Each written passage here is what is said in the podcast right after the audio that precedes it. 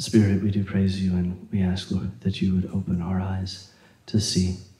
Father, we thank you for this wonderful plan of salvation that does not just make us right with you, but actually allows us to live for you because you gave us the Spirit.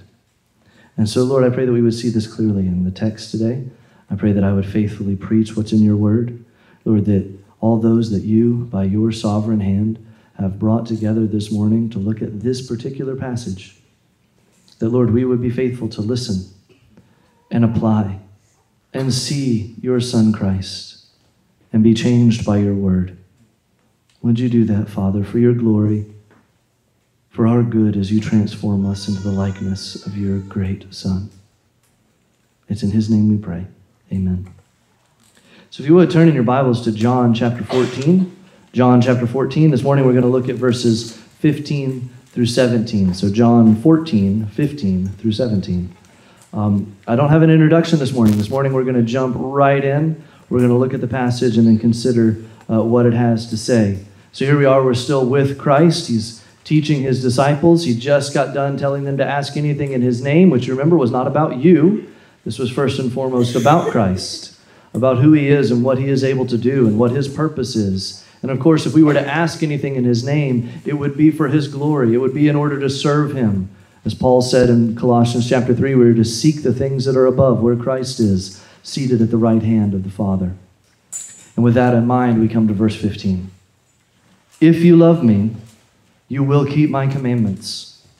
And I will ask the Father, and he will give you another helper to be with you forever, even the Spirit of truth, whom the world cannot receive, because it neither sees him nor knows him. You know him, for he dwells with you and will be in you. First, this morning, I want to ask the question, what does a relationship with Jesus look like? What does a relationship with Jesus look like? look like? And to answer that, we've got to think about what Jesus said here about loving him. So the relationship with Jesus looks like loving him, first and foremost. But what does he say? He says, if you love me, you will keep my commandments. Many years after this, the Apostle John is going to tell the church, for this is the love of God, that we keep his commandments. And his commandments are not burdensome. So John, as an old man, many years after Jesus says this to the, the disciples, John himself had learned the joy and the benefit of living a life of love and obedience to Jesus. So in our relationship with Jesus, there is a deep, fundamental connection between loving him and obeying him, isn't there? First, I want you to notice this is not just a life of cold obedience, is it? Yeah, I have known professing Christians who have worked hard to obey every command every command of God, but there was no love in their actions. There was no love in their hearts for doing it. Pride? Yeah, there was plenty of pride in their hearts. Judgment of others? Most of the time, that was present too. But there wasn't actual love, a focus on him, a, a, a setting aside of the self for the focus on this greater person, this love that was set towards Jesus, who's worthy of it. He's worthy of every bit of it. We've seen that already in John, haven't we? Remember Mary and, and how worthy Jesus was of her love. She was willing to give all because of his worthiness. He's worthy of our love as well. It should excite our hearts, what he has done for us. But so often, Christians, we can focus on obedience as though our relationship to Jesus is simply one of obedience. That's it. That's what you have to do. You must obey him. But there's no love. And, and the motivation wasn't a heart that desired Jesus, that loved him. The, the motivation wasn't a heart that had tasted the kindness of Jesus in loving us. The mercy of Jesus. We just got done in Sunday school. We, we spent the whole Sunday school uh, looking at hell in Scripture. No one spoke more about hell or more clearly about hell than Jesus himself. Hell is an awful place. It is a place of eternal torment, eternal. There's no end to the torment that happens in hell. It is a terrible place. Christian, Jesus has rescued you from that eternal torment. You deserved it. This is one of the things that we talked about, that we in fact deserved. It's not just that hell makes sense. We went from the holiness of God, that he's perfect, he's pure, he's righteous, and we're not. We're in sin, we're dead and condemned, and so rightly there is a punishment there. But we made the point in Sunday school, it's not just a logical progression. It's not just that hell is logical because we've sinned against God. It's more than that. Hell is appropriate. It's right. Jonathan Edwards, in a great sermon called The Eternal Torment of Hell, talks about how if, if sin is infinite, and if God infinitely hates sin, then the action that he takes against sin is infinite, ought to be infinite. This is what we deserve as sinners. But Christian, you're freed from that. You're freed from that because of Jesus. Because Jesus, while we were enemies of God's, and that word enemy is in every sense. God hates the wicked. Psalm eleven says that his soul hates the wicked. Fire, sulfur, and burning wind are a portion of their cup. That's what it is to be an enemy of God. But while we were enemies like that, do you know what Jesus did on our behalf? He died and took that punishment, that eternal punishment for us. Have you tasted and seen that the Lord is good? Do you see how much he has loved us? This is how we know the love of the Father, that the Son came and was our sacrifice. So this isn't just obedience, is it? This is not just doing. Our goal as Christians can't just be to obey. It must first be to love him. This one who has saved us. This one who has called us. This one who has made us his own. And like a shepherd with his sheep, has tenderly brought us to him and placed us in his flock, in his field. He just got done telling them, I'm going ahead of you to prepare a place for you in my Father's own house. Not in some outhouse, not in some field behind the house, but in my Father's own house. I'm preparing you a place and I am waiting for you to come. How much does he love us? There's no end. There's no limit. We can't comprehend the love that he has for us because we also, we talked about this this morning, we can't comprehend the level of condemnation that we deserve for our sin. Those things are so far beyond us, but you have to see that if you are focusing only on obedience, you are missing the point. If you love me, comes first. Think of how he's loved us, how he's cared for us, what he has promised us out of that love for us, a new heart, the Spirit in us, an eternity with him. We read in Revelation twenty that those whose names are not written in the book of life, they will be thrown into the lake of fire, which is the second death. But those who they are in the name of the Lord, they will find rest. This is what he's done for us. This is who he is. He deserves all of our love. And true love, according to God, leads to a changed life. If you truly love someone, that response to them changes us, doesn't it? I mean, we see this in, we see this in human ways, in finite human ways. We have children, and having children and the love that we experience for those children and the willingness to do whatever we have to do on their behalf for them, it changes us, doesn't it? It changes us. Our friends, we're just not as available to them anymore because we have to be for our kids now. Life changes, our priorities change, our goals change. When we get married, the same thing happens. We meet this person and we love them, and we inevitably change to live our lives with them because we see that we want to not focus on ourselves, but on the one that we love. That's just on temporary. If we understand that on an earthly sense, then how much more when we see Christ and we love Christ, would our lives be changed? And what does that look like? It looks like obeying him, because we know who he is now, don't we? By this point, we know he's the king. By this point, we know he's God. By this point, we know he's the Son of Man, the one who was promised. We know who he is, and we love him for who he is, not who we would make him to be. We're past that now. We know who he is. We love him for who he is. We're not arguing with him about who he is here and going, ah, Jesus, that's not who you are to me. No, you understand. He's the king. He's the sovereign. He's the King of Kings, the Lord of Lords.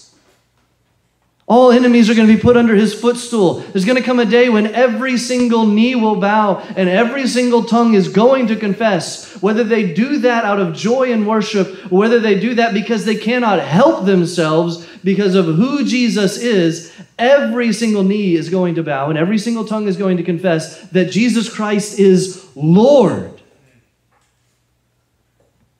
We know who he is and we love him. If that's who he is, then of course we're going to obey him, right? What he says is better than what we say. It's right. It's true. I want to obey him in everything. This is what Jesus is getting at. If you love me, you will obey my commands. Now, right after making this connection here between loving him and obeying him, Jesus makes a promise to the disciples. He's going to ask the Father, and he will give a helper to be with them for forever. This is a beautiful picture, isn't it? Because Jesus just said, ask the Father anything in my name, and I'll give it to you. But now here is the shepherd doing exactly what a shepherd ought to do. He's going, you may not know this, but you need this. You wouldn't even know to ask for this necessarily, but I'm going to ask the Father on your behalf for this. And a specific thing I'm going to ask for is for this helper to come, to be with him for forever. And that actually makes total sense. We know this. How could they obey Jesus? I mean, especially considering they, the disciples here, they don't even fully understand him at this moment. They don't fully get what's even happening here. How could they possibly obey him in this moment? The answer is they couldn't. They're not able to obey him in this moment. They're not even able to understand him in this moment. They need help, don't they? They need divine help. And so God will give that help. He'll give us the Spirit of God. The Spirit of God. This is the second thing that we want to look at this morning, is the gift of the Spirit. Here, but before we talk about the Spirit of God, I just want to make sure that you see the connection here between loving Jesus, obeying him, and the gift of the Holy Spirit. If you have been given the Holy Spirit, if that's what you have been given, it is so that you can do two things. You can love Jesus and obey him. That's what you were given the Spirit for.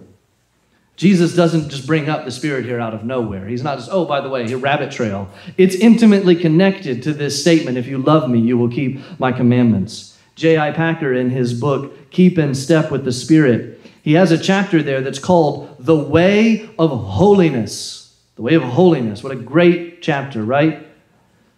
Tomorrow when you go to work and somebody says, how is, how is your weekend? You ought to reply and say, well, this weekend I thought a lot about living in the way of holiness. They'll be really excited and be like, ooh, what's that? I want to do that too. This is what J I Packer writes. Holiness, thus viewed, is the fruit of the Spirit. displayed as the Christian walks by the Spirit. Holiness is consecrated closeness to God.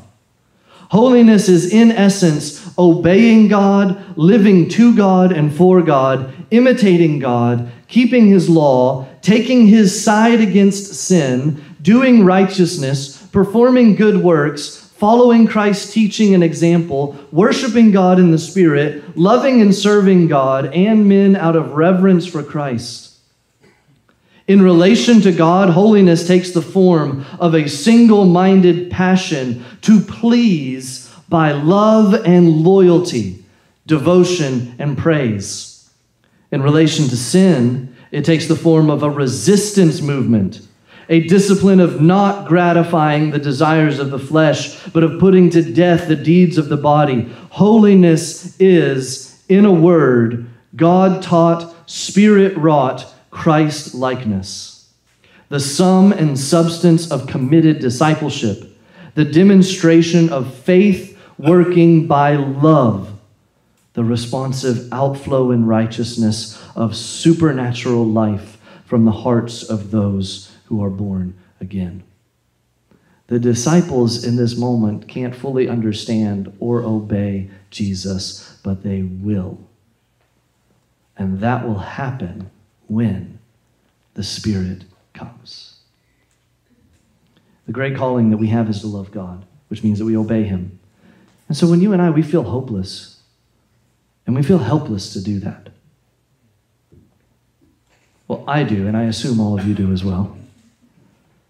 When you feel hopeless and you feel helpless to do that, that's not the moment to look within and find the power in you. That's not the time to think about your ability. That's the time to realize that Jesus asked the impossible of His disciples here, and Jesus asks the impossible of you. It's true, we can't have this relationship with Jesus like that, because we're going to let Him down. We love ourselves too much to love Him more than us. But then He makes this promise here that would allow you to actually be able to do this. So I want to ask the question now. How can we love and obey Jesus? How can we love and obey Jesus? And I want us to think here for just a minute about who the Holy Spirit is, before we think about what Jesus says here. So I could have written down my own summary of this, but the, the commentary on the Heidelberg Catechism actually states this so clearly and so beautifully that I just want to read this for you. I want you to pay attention to this description of the one that Jesus is saying will be with the disciples forever, because we need to get this in our minds before we consider what He says. Who is the Spirit? Here we go. The origin of the Bible is to be credited especially to the Holy Spirit. He inspired prophets and writers. It was a work that took centuries. Along with the Father and the Son, the Holy Spirit participated in the great work of creation in Genesis one two, Job twenty-six thirteen, Psalm thirty-three six. He also equipped Bezalel and Aholiab to construct the tabernacle in Exodus thirty-one one through eleven. He supplied Samson with the courage and strength to fight against the Philistines in Judges fourteen six and nineteen. He equipped John the Baptist to serve as Jesus' forerunner in Luke one fifteen and eighty. And He fulfilled the prophecy of Isaiah eleven two regarding Christ. And the Spirit of the Lord shall rest upon Him, the Spirit of wisdom and understanding, the Spirit of counsel and might, the Spirit of knowledge and the fear of the Lord.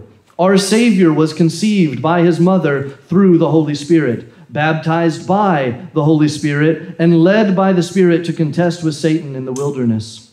Through God's Spirit, an innocent Jesus sacrificed Himself to God, Hebrews nine fourteen, after which He was also exalted by the Holy Spirit in Romans one four, eight eleven, First Timothy three sixteen, First Peter three eighteen through nineteen. When He had sat down at the Father's right hand, the Father granted the Spirit to Him in such abundance that He could pour out the Spirit upon His apostles in Acts two seventeen through thirty-three. Script, scripture speaks of Him as the Spirit of Jesus, Acts sixteen seven, the Spirit of Christ, Romans eight nine, or the Spirit of Jesus Christ in Philippians one nineteen. The apostles were equipped for their work by the Holy Spirit as the promised Parakletos, which means advocate, helper, intercessor, teacher, comforter, and counselor in John fourteen, sixteen, and twenty-six. For the writer of the epistles to the Hebrews, the claim that Scripture originated from God the Holy Spirit is so obvious that he frequently cites Scripture with the introductory words, as the Holy Spirit says, in three, seven, and nine, eight, and ten, fifteen. The, the Apostle Paul wrote that all Scripture was given by God. There he used a word, theonoustos, a word many will immediately recognize as containing the words theos and pneuma, the Spirit of God. So Scripture is the voice of God, the Holy Spirit. Therefore, according to their consciences, the scribes in Jesus' day actually should have agreed with him, but instead they kept on opposing him, going as far as ascribing his miracles to his cooperation with Satan. And what terrible blasphemy that was. And Jesus warned very sternly about it as being the unforgivable sin. Stephen sounded the same warning to the members of the Jewish council. They were acting just like Israel had formerly when some people resisted the Holy Spirit. The writer of the letters to the Hebrews also warned against that sin. Did the readers perhaps wish to crucify the Son of God for a second time? Whoever rejects God's word and thereby opposes the Holy Spirit is lost. And occasionally the Holy Spirit is called the Spirit of sanctification because this is his special work. So, with Jesus leaving, the question we need to ask is, with Jesus leaving here, and he's talking to his disciples, is he sending a servant to help them? Is he sending a subordinate of his to come and help? He said, hey, I got this guy that works for me. Is he sending a personal assistant to come and help us? Let's be clear here in our passage today. This is no downgrade from Jesus. This is the very Spirit of God who hovered over the waters of creation who is coming here. Jesus is leaving, yes, but God, in fact, is not leaving. In fact, God is going to be with you, and he's going to be in you. And what does that even mean? Well, they're going to find that out. But do you know what it means? All-powerful, omnipotent Spirit of God to not only be with us, but to dwell in us. Do you remember that a couple weeks back when we thought about that beautiful promise that Jesus was going to go and he was going to prepare this place for us to dwell in the Father's house? What a beautiful word that is, dwell. Dwell in the house, to live with them. This is a word that's just full of comfort, full of unity. It's a great promise that one day we'll dwell at peace in the house of the Father. But that doesn't mean that we're only looking forward. And that's what Jesus wants his disciples to know as he's leaving. Yes, he's going ahead of them. He's preparing a place for them, but they don't only look forward. No, in fact, the Spirit of God, the third person of the Trinity, he is going to dwell in us until the day that we go and we dwell with the Father. What a beautiful picture this is. And when he dwells in us, he will strengthen us in such a personal way that it is, in fact, his strength we use when we do what? Love Jesus and obey his commandments. So don't look to yourself, but realize that you have been given the strength. You just have to rely on God for it. You have to trust in God for it. You have to step out in faith that God is working in your life, and it's his strength. You're not you're able to, but not because of you. You're able to because of the Spirit, who isn't just present with you. He is actually in you. So the E S V calls the Spirit here the helper, which is kind of a vague term, isn't it? And also, I don't think that the word helper Uh, it just it doesn't quite do justice to the majesty and the glory of the Spirit. Helpers are volunteers in kindergarten classes. Helpers are little boys who get the wrenches for their dad when he's working on the car. But the reason is because the Greek word that's here, parakletos or paraclete, it's kind of a difficult word for us to translate directly into English. Your, your Bible, in fact, may have a different word there uh, than helper. It may, maybe it says counselor, which is an aspect of the word, but that doesn't quite do it justice either, as if he's just waiting there to give us advice uh, so that we can make decisions. Uh, helper, I, I think helper may actually be a better word than counselor, but simply because it's, it is more of a general term. It's more of just a, a wide term. But I do like what the commentary on the Heidelberg Catechism uh, did to describe this word. We read it just a moment ago. It says this word means advocate, helper, intercessor, teacher, comforter, and counselor. So, so yes, in one word, the Spirit is a helper, sure. But again, just what a weak word to describe what he does and what he is. I mean, he is a helper in the same way that Jupiter is just a rock. I mean, technically, yeah, that's true, but it doesn't do justice to what he really is. I mean, it makes it sound like Jesus is telling the disciples that the one who replaces him is just a pale shadow, like he's the butler or something that's coming out to help them. And he's just been given this assignment. But that's not what he is. The reality is so much grander. It's so much deeper because you and I need so much more than just a little bit of help. We are desperately helpless without any help at all within ourselves. Our hearts are no help because they so often betray us and deceive us. Our strength is no help because at the worst times it's going to fail us. Our minds are no help because our minds will trick us, they will exhaust us, and ultimately they will deteriorate like our strength will. We are one hundred percent totally and completely helpless to be what God has made us to be. By ourselves, we can't do this. And in that context, the Holy Spirit is our help. Capitalize every word in that statement. In every way, we could contribute nothing. So he's our help in the sense that we could do nothing and he could do everything.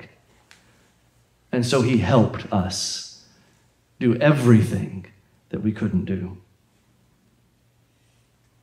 With his existence in us as God himself, all that he is, all that he is able to do because of his divinity, we are now able to truly and completely be what God has made us to be, which is his children, lovers of Jesus. There's no higher calling that you and I have placed on us than to love Jesus. Love the Lord your God with your whole heart, soul, mind, and strength. This is the greatest calling you and I have. It's what we were made for, and you and I could not possibly do it unless there is this beautiful and precious gift. Did you know, Christian, that you can do it? You can love the Lord your God with your whole heart, soul, mind, and strength. And you can love others as yourself.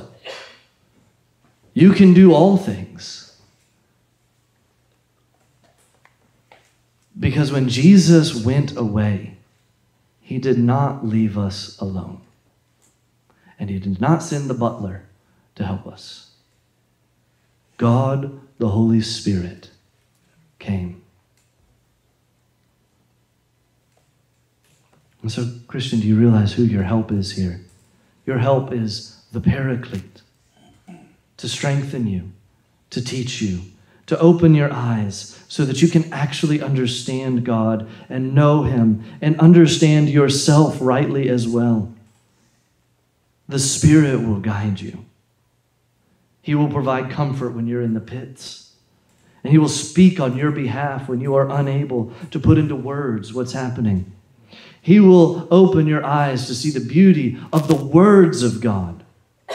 See, this is the beauty of what we're seeing here, right? We, we are seeing the Father, the Son, and the Spirit. Not just one. And you can't just have one. You must have all, because they work in a perfect unity. The Spirit doesn't just come either like the ghost of Yoda to just speak to you. That's not what he does either. Why? Because God has already spoken through the Word. So what will the Spirit do? The Spirit will open your eyes to understand the Word that God has already said. Because that's God's intention on how to speak to you and I. So when we come to the Word, we come to the Word relying on the Spirit. Do you pray before you read Scripture that the Spirit would open your eyes? Do you pray when you don't understand Scripture?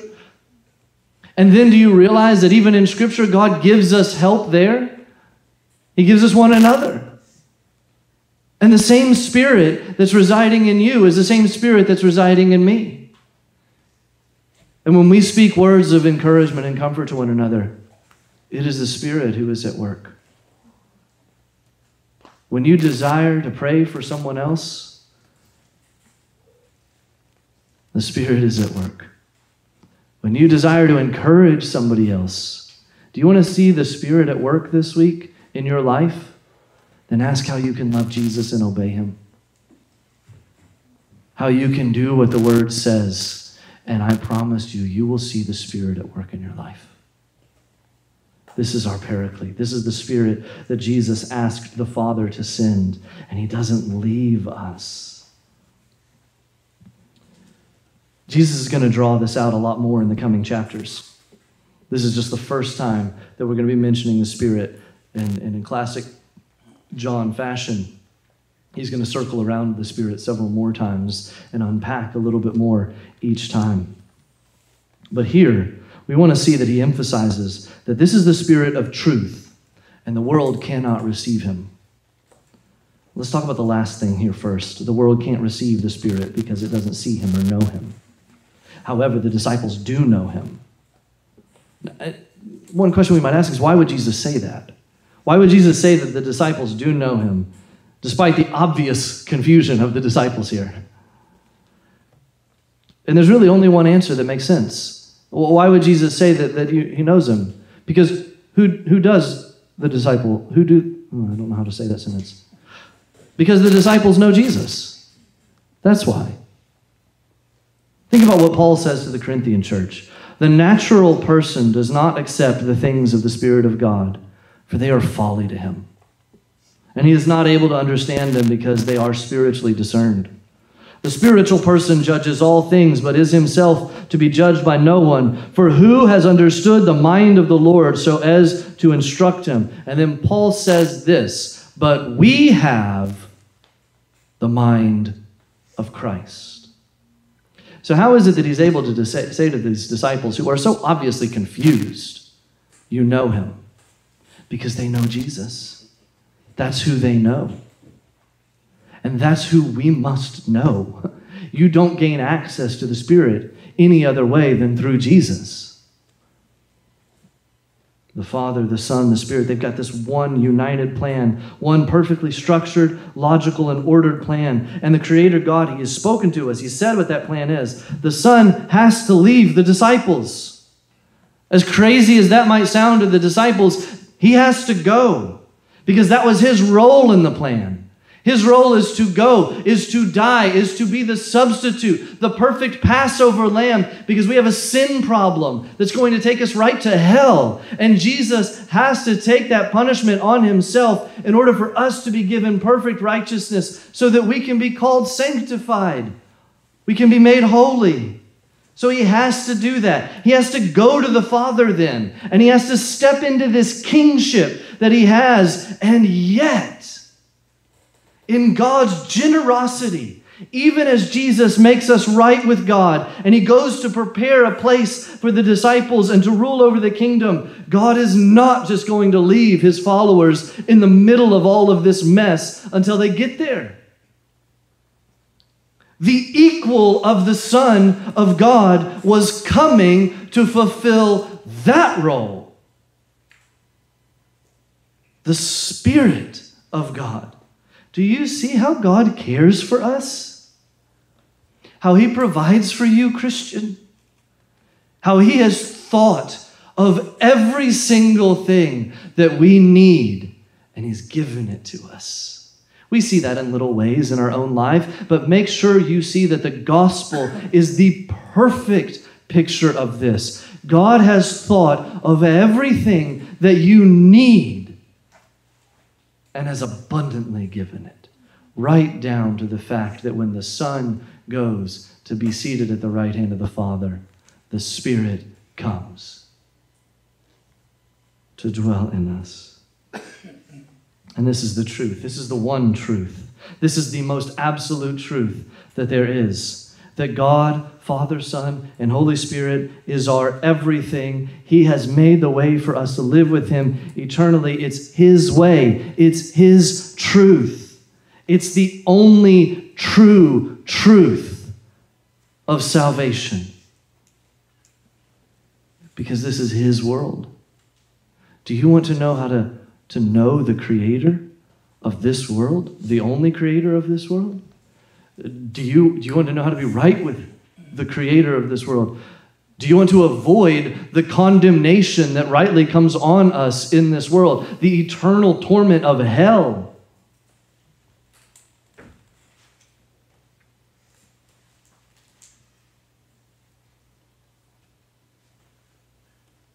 The Spirit of truth comes because there is only one way to know God, and there's no other. There's only one God to know. And he revealed himself to us in Scripture as the Father, the Son, and the Spirit. So, Christian, my encouragement to you is you are able to love God and keep his commandments.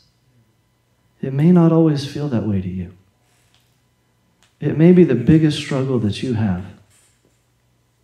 It probably is. And there may be days that you are overwhelmed, and there are days that you are burdened, and you feel so condemned because you realize just how far you fall short of loving Jesus and keeping his commandments. Did you know that God has prepared for that? Because it was never going to be your strength that did it.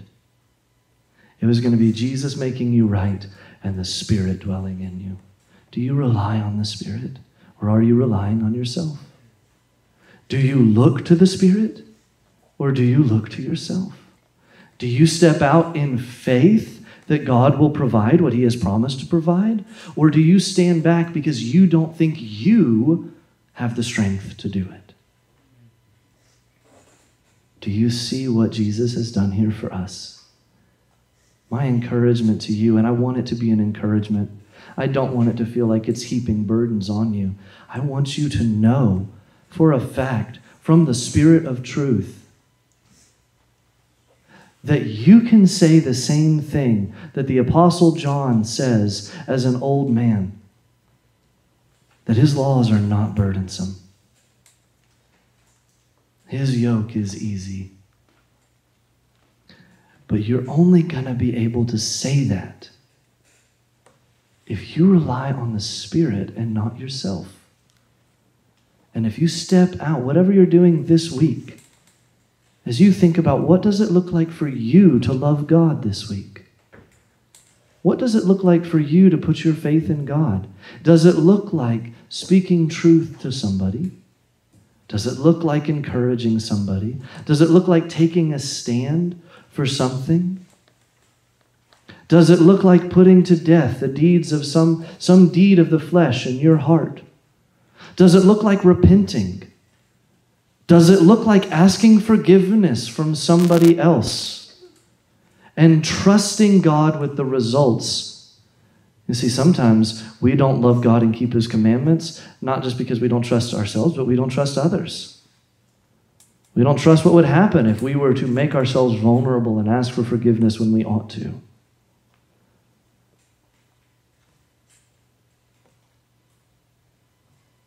Don't look to yourself to do what you were never able to do. But look to the Spirit and step out in faith and see what God will do. You have no idea how any of those actions are going to turn out, Maybe you need to tell your neighbor about the gospel this week. Maybe you need to tomorrow when somebody says, how was your weekend? You say, well, let me tell you about what I learned about Jesus. Maybe you need to open up your mouth and proclaim the excellencies of Christ. Maybe you need to give time to someone in serving them and loving them. Maybe you need to encourage and exhort. Maybe you need to take an honest look at your heart. Those are all things that we are called to do. You will not succeed in any one of them on your own strength. And you have no idea, though, what God might do if you were to trust in His strength and step out in loving Him and obeying Him. That's the challenge for us.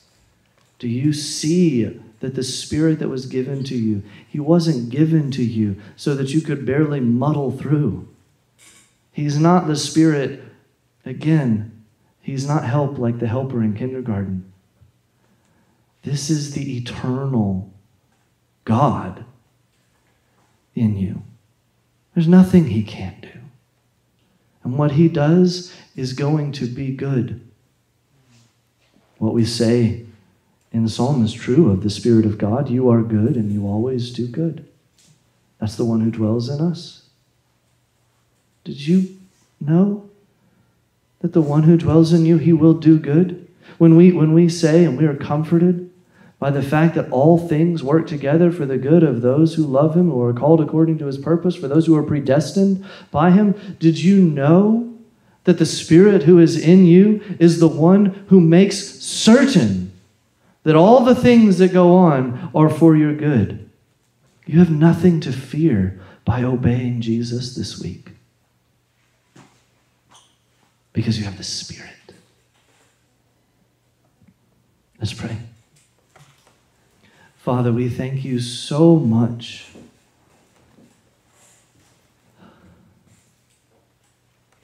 Lord, we, we can't we can't grasp the heights and the depths of this gift that You gave of the Spirit, and we can't comprehend it, and Lord, way too often we ignore it. We stubbornly try to live for You by ourselves. So, Father, would You humble our hearts? As we take the Lord's Supper here, we are considering how great the cost was for You to save us. It took the broken body and the shed blood of the Son of God, the second person of the Trinity, God Himself. It took His death, His brutal death. It took Him taking the wrath, the infinite wrath of sin, in order for us to be saved. How could we possibly think that You would do that on our behalf and then not equip us to live for You? So, Father, I pray that we would see how You have equipped us this week. And Lord, each one of us, You have placed us in positions where we will have so many opportunities to love You. To love You by serving, to love You by speaking, to love You by denying ourselves, to love You by putting to death, Lord, the sins that are in us, and out of that we love You. Father, I pray that You would put in front of us all week this week that what You have called us to do, You have equipped us to do by giving us the eternal Spirit. What a beautiful thing. And Lord, as we think about how the Spirit, what He does is He calls us to see Christ clearly. He calls us to see our King perfectly. His condescension, He has come so that we might be able to. And so may we love our Lord and King all the more this week. It's in His name we pray, by the power of the Spirit, for the glory of the Father. Amen.